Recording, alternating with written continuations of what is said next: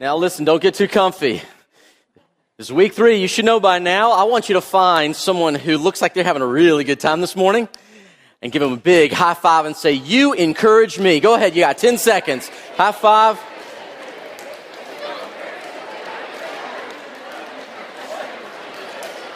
All right.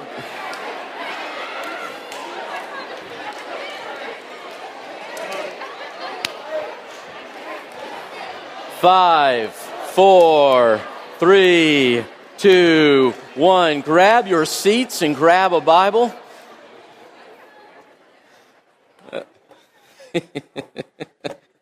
well, I'll say, Bless the Lord. If you'll say, Oh, my soul, bless the Lord.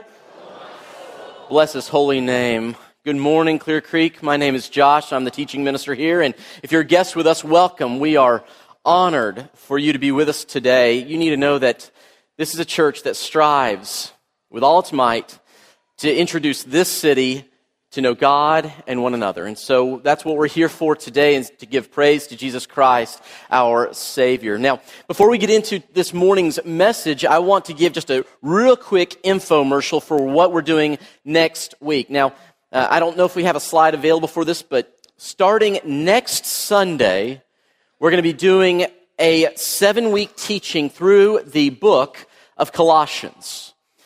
Colossians. It is all about Jesus. You say, what are we going to talk about? Jesus. Well, what are we going to talk about the next week? Jesus. What are we going to talk about the week after that? Jesus. Okay, so this is just kind of a constant rhythm. No matter where we are, you need to understand all of the scriptures, Old and New Testament, point to the person and work of Jesus Christ and what God is doing through him. And so we're going to begin that next week. Now, a couple things about that we want you to get the most out of this series. And so over the past, oh, three or four weeks, many of us, uh, you know, Evan uh, in the office and Jake and Kim and a whole bunch of folks have helped out. We have actually produced and professionally printed books for you for this series. These are seven week journals through the study of Colossians. Now, here's how it works. And again, I just want you to come because if you come next Sunday, you will receive. If you're an adult or if you're a younger person and you want one, you can get one. But we're going to give you a seven week journal, and here's how it works. Inside, you'll have information on, on, sort of walking you through it, but there will be a page in there every Sunday for you to fill in notes from that Sunday. And then there will be a place for you and your small group, your community to be able to actually study and encourage one another through the scriptures as well as you meet. And then every day, Monday through Friday, for seven weeks, we're going to give you a daily passage to read, and we're going to give you a simple method for Bible study. And here's what's so exciting about this.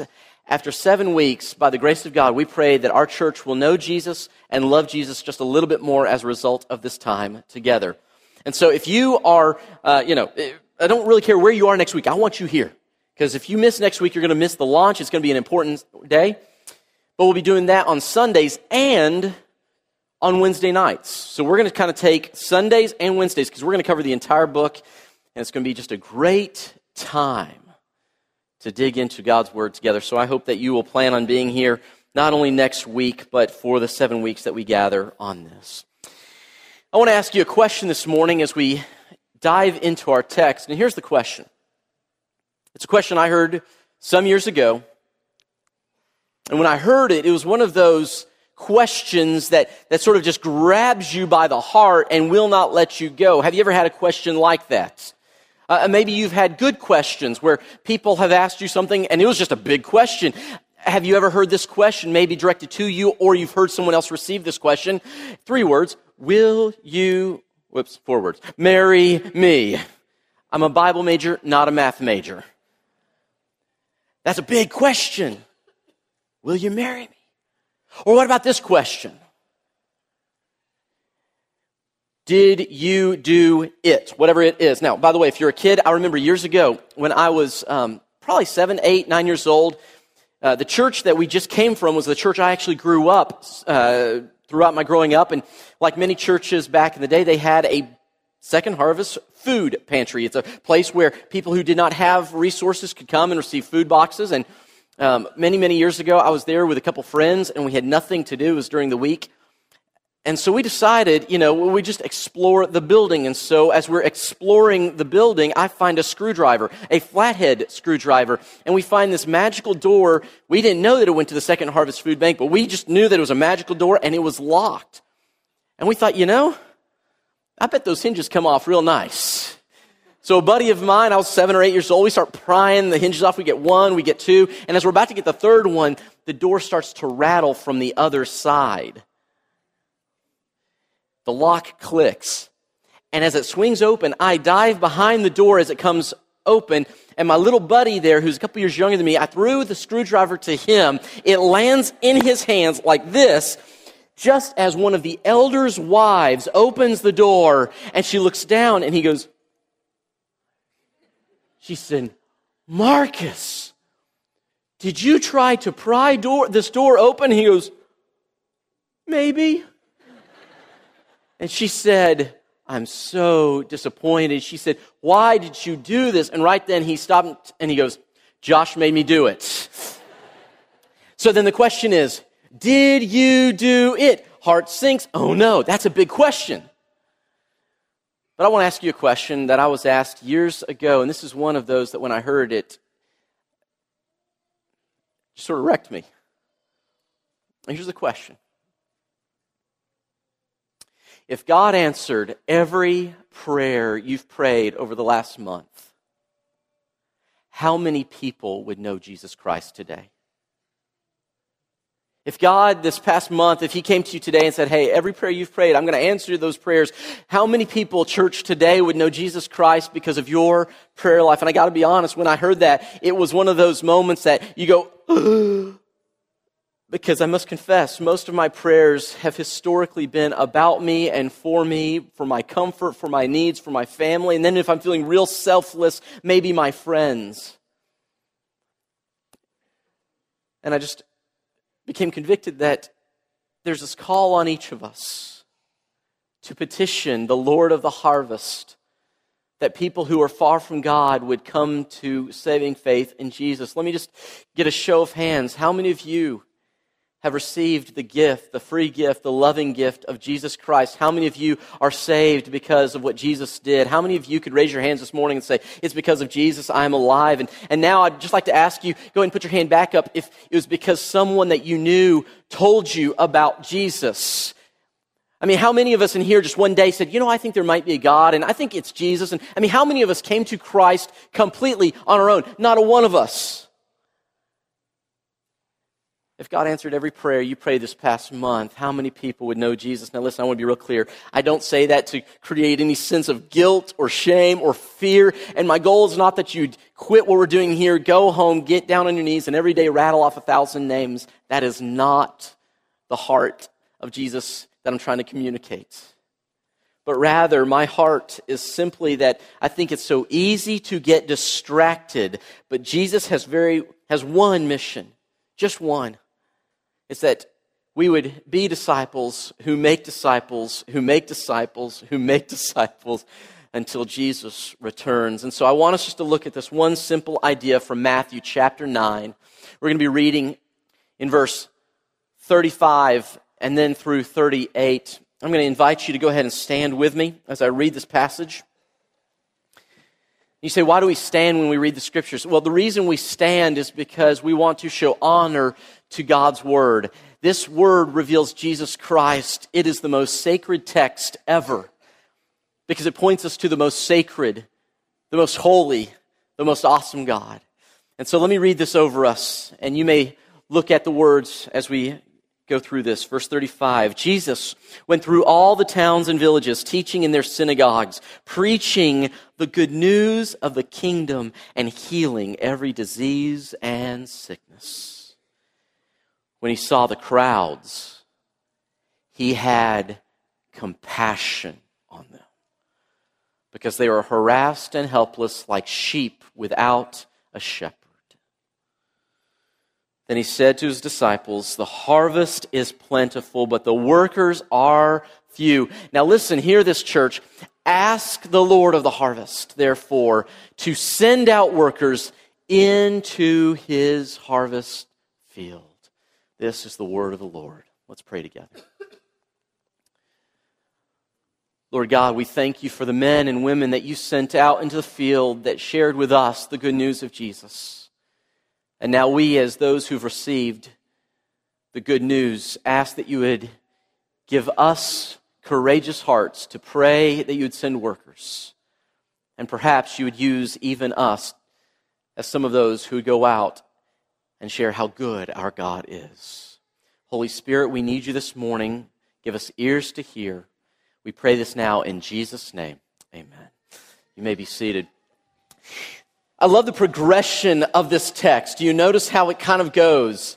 Jesus Christ is on a speaking tour. He's going from town to town, village to village. And as he is teaching and he's talking, by the way, if you want to know what the core message of Jesus Christ is, the core message is in this passage. He's, teaching and telling people about the kingdom of God, that King, God's rule, God's reign, His will being perfectly done has now broken into our space and we get to be a part of it. Now on this speaking tour, he, it's, it's great. He like just does like a little breakout session on healing. And so he heals people and he heals the sick and he helps people. And it says that while he is going along, he all of a sudden sees a scene that absolutely grabs his heart. And and I don't know if he's in a village, maybe he's out in a field somewhere. Maybe he's on a hill someplace as he was often wont to do. And perhaps he was out there looking around and he sees these people. And it's the most incredible moment here because Jesus is going to people that everyone else said don't go to. To heal someone, he would lay hands on them, he would touch them. It was those who were unclean, who in many cases could not come into polite society because of a skin illness or some sort of disease or issue. And yet Jesus is going out of bounds to go to the, those who are out of cultural norms. He's the one who's going. He is always moving. He is the sent God. And it's an incredible thing as he is going, his followers are walking with him. They're witnessing, they're watching, and they too then will be working in later days. Now, here's maybe just a question to consider. Our God is always on the move. Have you noticed that God is sort of always on the move in the text? He's always going from here to there, to this person to that person. He is always on the move. He is not the God that many of us grew up with or are comfortable with. I like, and maybe you do, I like the little Jesus. You know, the little Jesus that you kind of pull out of your pocket, you put him where you want him. If you need something, you, you talk to little Jesus, and, and he's sort of the God who always does what you want. You place him here, he doesn't go anywhere. And, and, and he's the God that maybe you put on a shelf, you take him to church, and if you don't really want to be around Jesus, you tell him to sit, to stay, good boy, and you go do what you're going to do. You know that little Jesus? That is not the Jesus of the Bible. The Jesus of the Bible refuses to stay put. He is always on the move. He is constantly going. And here's maybe just a question to wrestle with. If our God is on the move, if Jesus was sent by God and his followers are going with Jesus, hear me now. If I am never going, is it possible I'm not really a follower of Jesus? To follow Jesus means we will walk with him where he goes, be with the people that he would be with. We will share the good news with the king, with the kingdom of this earth, talk about the breaking in kingdom. And so Jesus, he's on his way. He's moving. He's talking. And then he sees the crowd.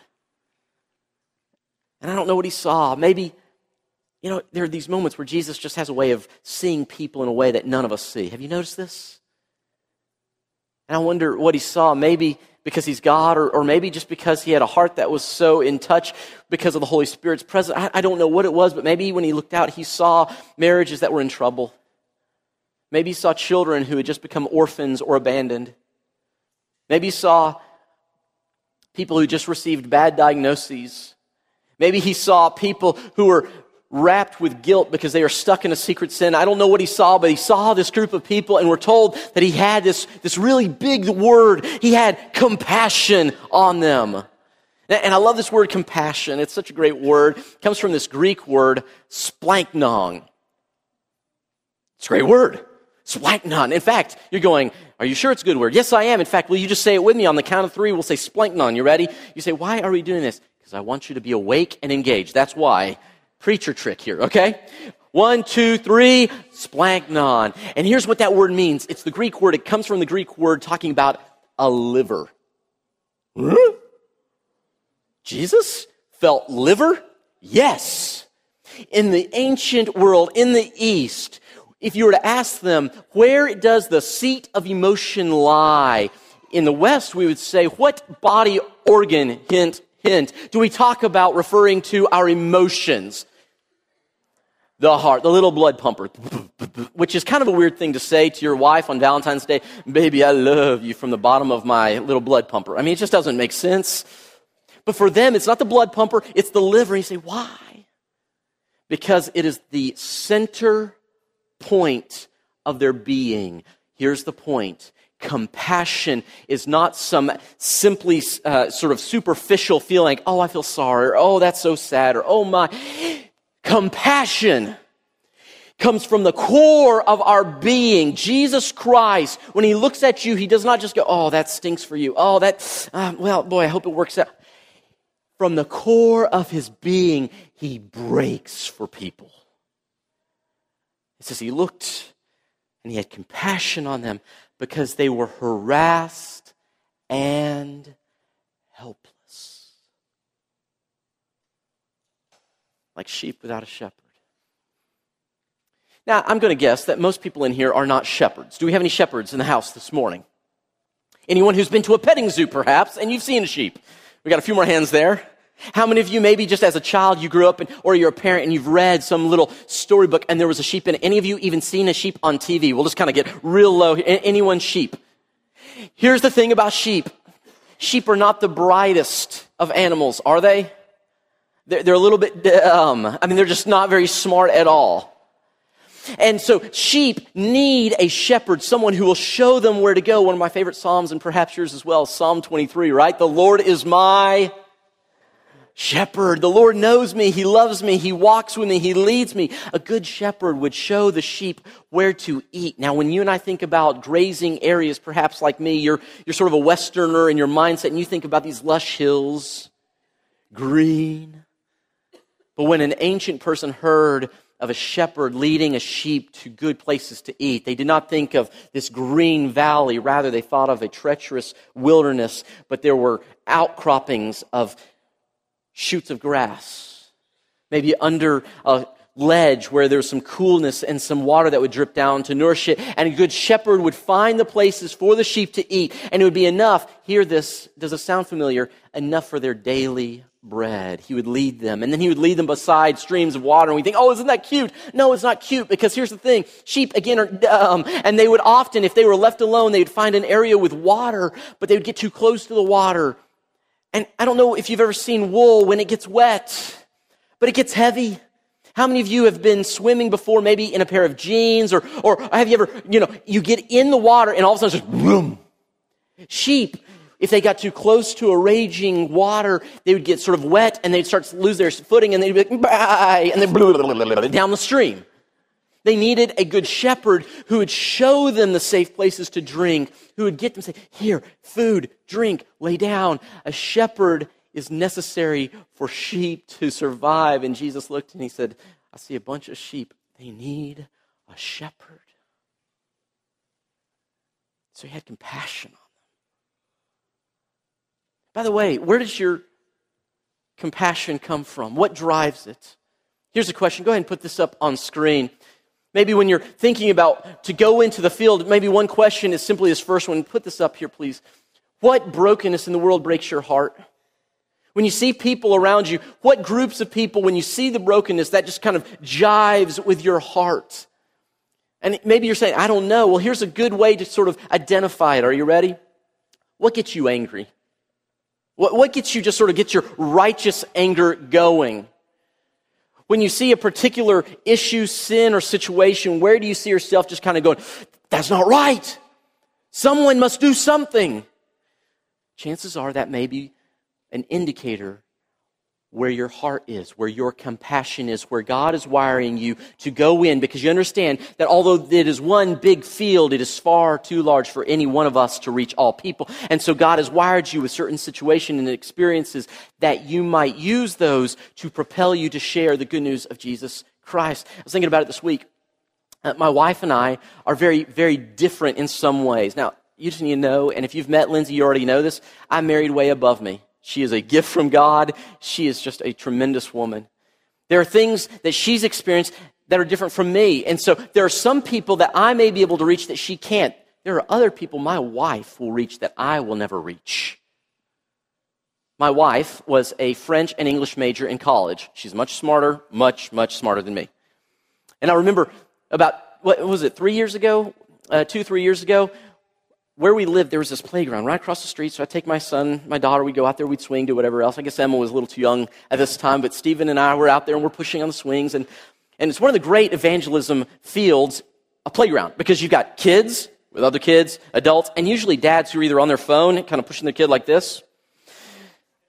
They're not doing anything so you can talk.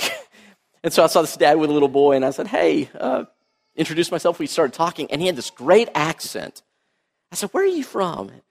And he said, Well, we just so happen to be from France.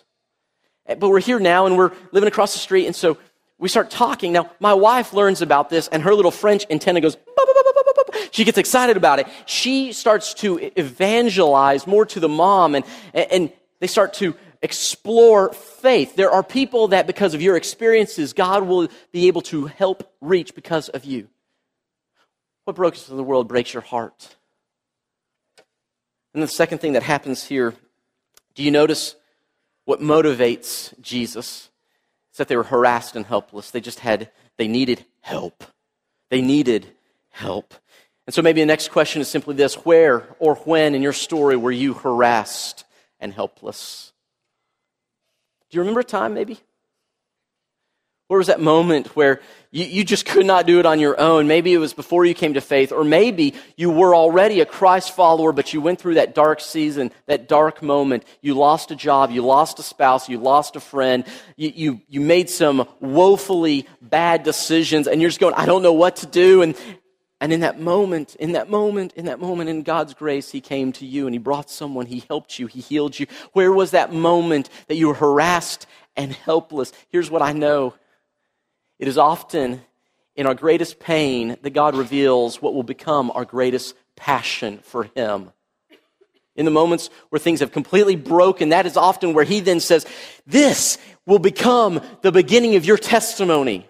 The moment when everything fell apart, you thought it was all over, you'll see my hand at work, and in years to come, you will point back to that moment. And as you find people in similar situations, you'll say, Let me tell you about a God who met me when I needed a friend.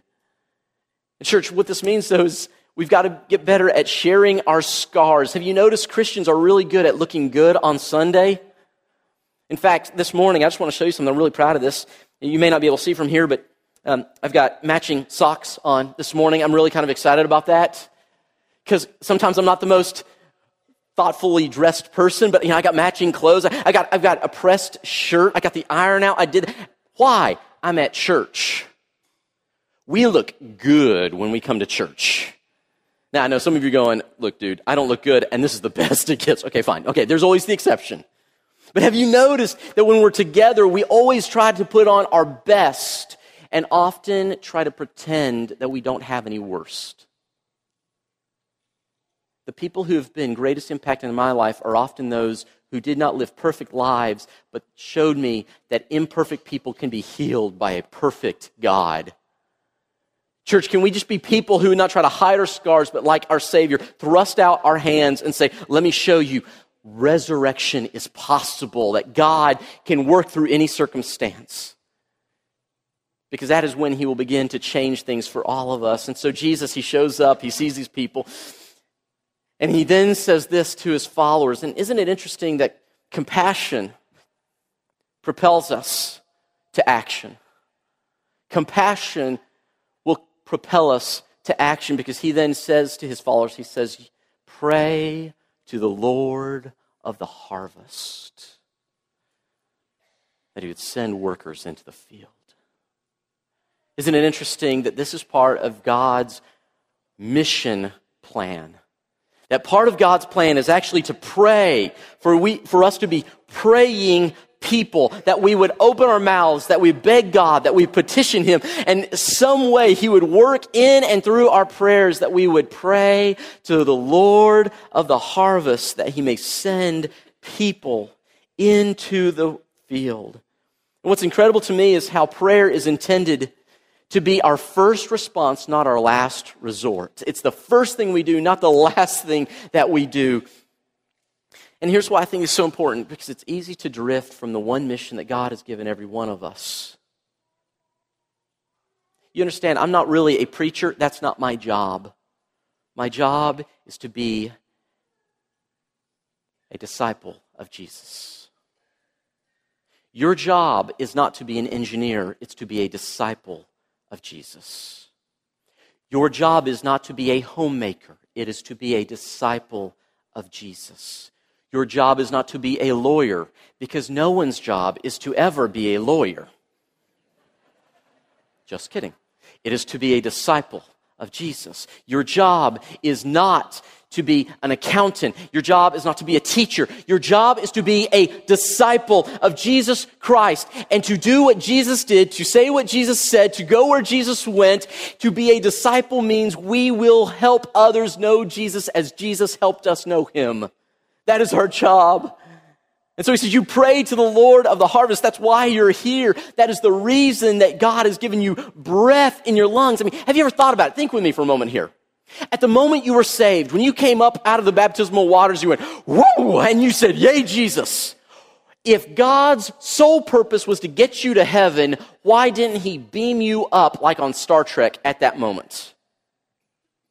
Because his primary goal for you is not that you just get to heaven, it's that you would be a disciple maker so all the earth, as Habakkuk 2 would say, is filled with the praise of the glory of God like the oceans cover the, the world.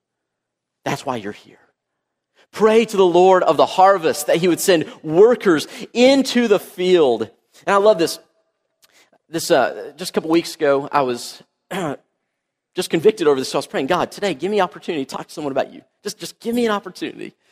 And got up, got the kids ready. They go off to school. I decide the office isn't going to open for a little while, so I go over to, a star, to Starbucks down here. I get my uh, cup of um, overpriced coffee. But my daughter gave me a, a, Starbucks card for my birthday, so I used it, took a little picture like, hey, babe. And so got that to her. But I get here, I go to Starbucks, I'm sitting there, and I put my earbuds in because I'm like, well, I got to study. I got things to do. I kind of and I start to study. And someone who had met the previous day comes over and like taps me on the shoulder. And I'm like, oh, hi. And I say his name and we talk for a second. And I'm like, and I keep giving the nonverbal hint, you know, the nonverbal hint, like, leave me alone. By the way, if you're in, in an airplane, if you, even though you're not a minister, if you don't want the person next to you to talk to you and they ask you, what do you do? Just say, hey, you're a preacher. They won't talk to you. It's amazing, okay? But I'm sitting there and this person keeps kind of engaging and I keep trying to put the earbuds back in and then it hits me. God answering my prayer. And I wasn't ready to listen. So I did maybe what you've done. I just had that moment inside, little quiet internal prayer. Lord, forgive me. Thank you for answering. I pulled him out. We sat down and he began to vomit up things about life, things that were going on. He is a single dad due to circumstances and his little girl and what's going on and how to deal with it and how to do. Pray. It's amazing. God won't only send workers, He'll actually bring the harvest field to you.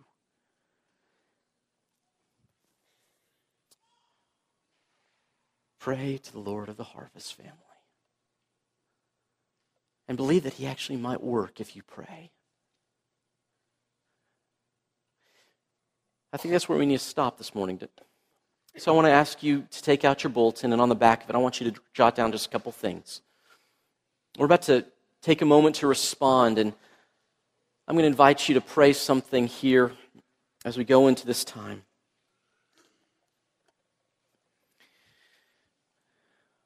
And I'm going to give you a moment here after we write these down before Paul comes to sing and lead us in this invitation song. I'm going to give us a moment of silence where we're going to bow our heads and I'm going to invite you to yourself or lean over to a friend or to a spouse. You can pray together. It's okay. We're family. But I want to invite you to pray about four things. And I'm going to just ask you to jot one, two, three, four on your page. You don't have to write out the whole question, just write out the answer. Here's the first thing. As you pray this morning, would you pr- thank God by name for the person or people who He sent to save you? When you were harassed and helpless, who is the person or people that God came and sent to you? Maybe it's a parent, maybe it's a friend, a teacher, a coach, a coworker.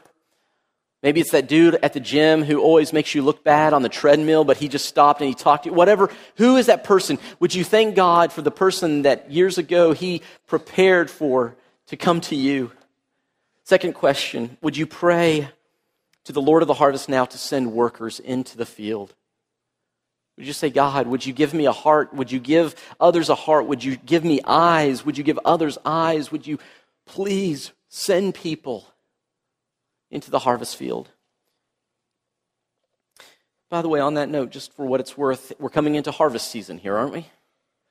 There's certain fruit that are ready for harvest, certain vegetables that are ready for harvest, but the harvest season does not last forever. There is a window pray that God would prompt people, maybe even us in this very room, to go in the season when we can. Did you realize that right after Jesus tells them to pray this, the very next chapter, Matthew 10, he then sends the 12 out to do what he's just prayed to God for? God may use you to be the answer to your own prayer family. Here's the third thing pray for someone by name who needs Jesus. Pray for someone by name who needs Jesus. Who's that friend, that coworker? Maybe it's that family member. Maybe it's that parent. Maybe it's that child.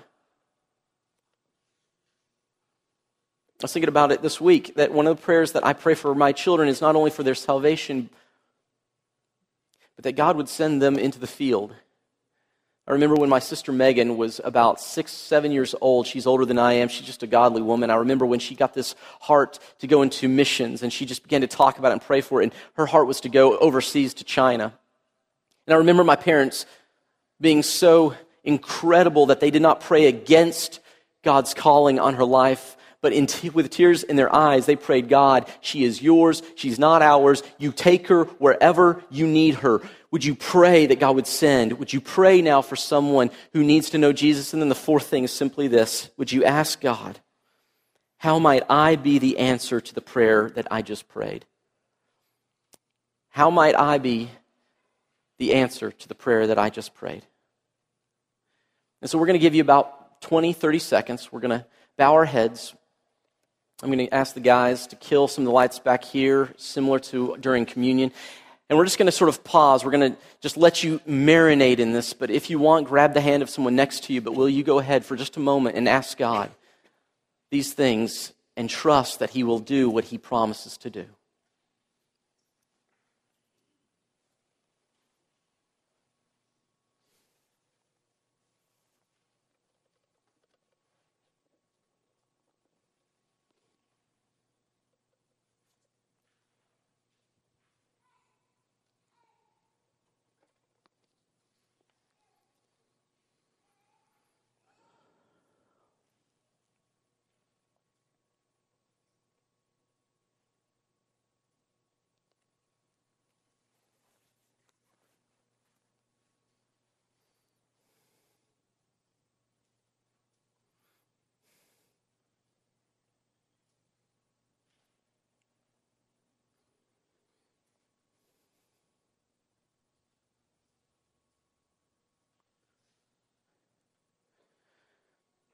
Father, with one voice as one church, we thank you for the men and women throughout history who have been the answer to this prayer, who have had the courage to share. And although the names are a mystery to us,